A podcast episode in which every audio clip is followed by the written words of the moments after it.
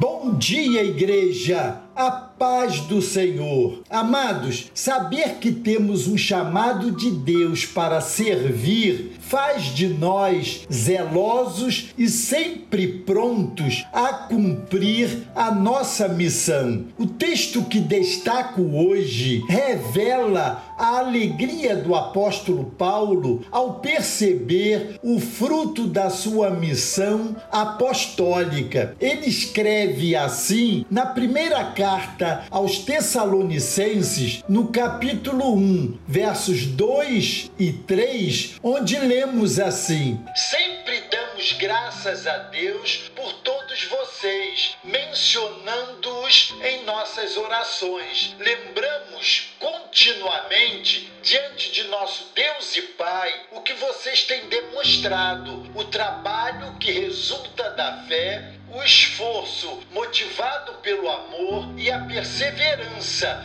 proveniente da esperança em nosso Senhor Jesus Cristo. Lendo um texto como esse, pensamos na alegria do coração do apóstolo ao proferir estas palavras, ver o resultado do seu penoso trabalho na semeadura da fé na pessoa de Cristo é muito gratificante. As palavras de Paulo equivalem dizer: valeu valeu a pena pelo fruto colhido. Embora saibamos que não somos convertedores e sim semeadores da palavra de Deus, não podemos negar o quão feliz é ver o resultado positivo dessa semeadura e o quanto o contrário é doloroso e frustrante. O apóstolo aqui, ao orar pelos os irmãos de Tessalônica, rende graças pela maneira acolhedora e solícita como receberam a palavra pregada ali. Aqueles irmãos abandonaram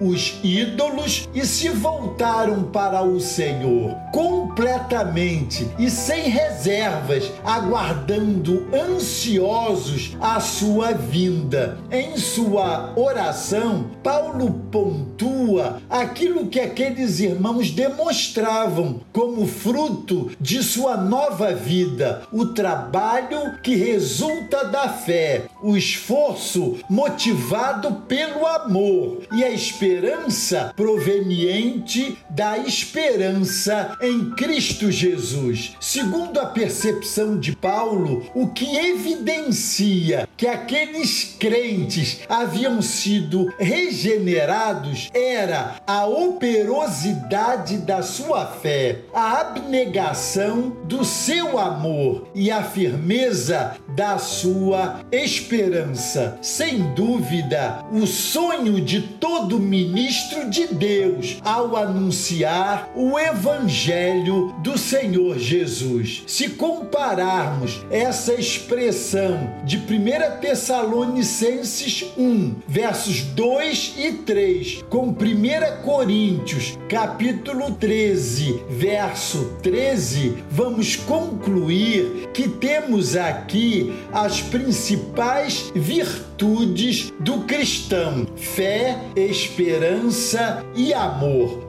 Podemos destacar nos nascidos de novo essas características. Primeira, sua fé é operante, isto é, ela é demonstrada por uma mudança radical de postura, uma fé com obras. Segunda, seu amor é abnegado, isto é, o salvo tem uma disposição natural para amar, enquanto o ímpio a tem para odiar. O crente ama sem querer nada em troca. Terceira, a sua esperança é firme. Tamanha é a sua confiança no que Deus prometeu que nada nada pode movê-lo do seu lugar. Amados, esse é o meu apelo aqui. Sejamos a ferramenta que o Senhor deseja usar. Fomos chamados para servir. Então, sirvamos.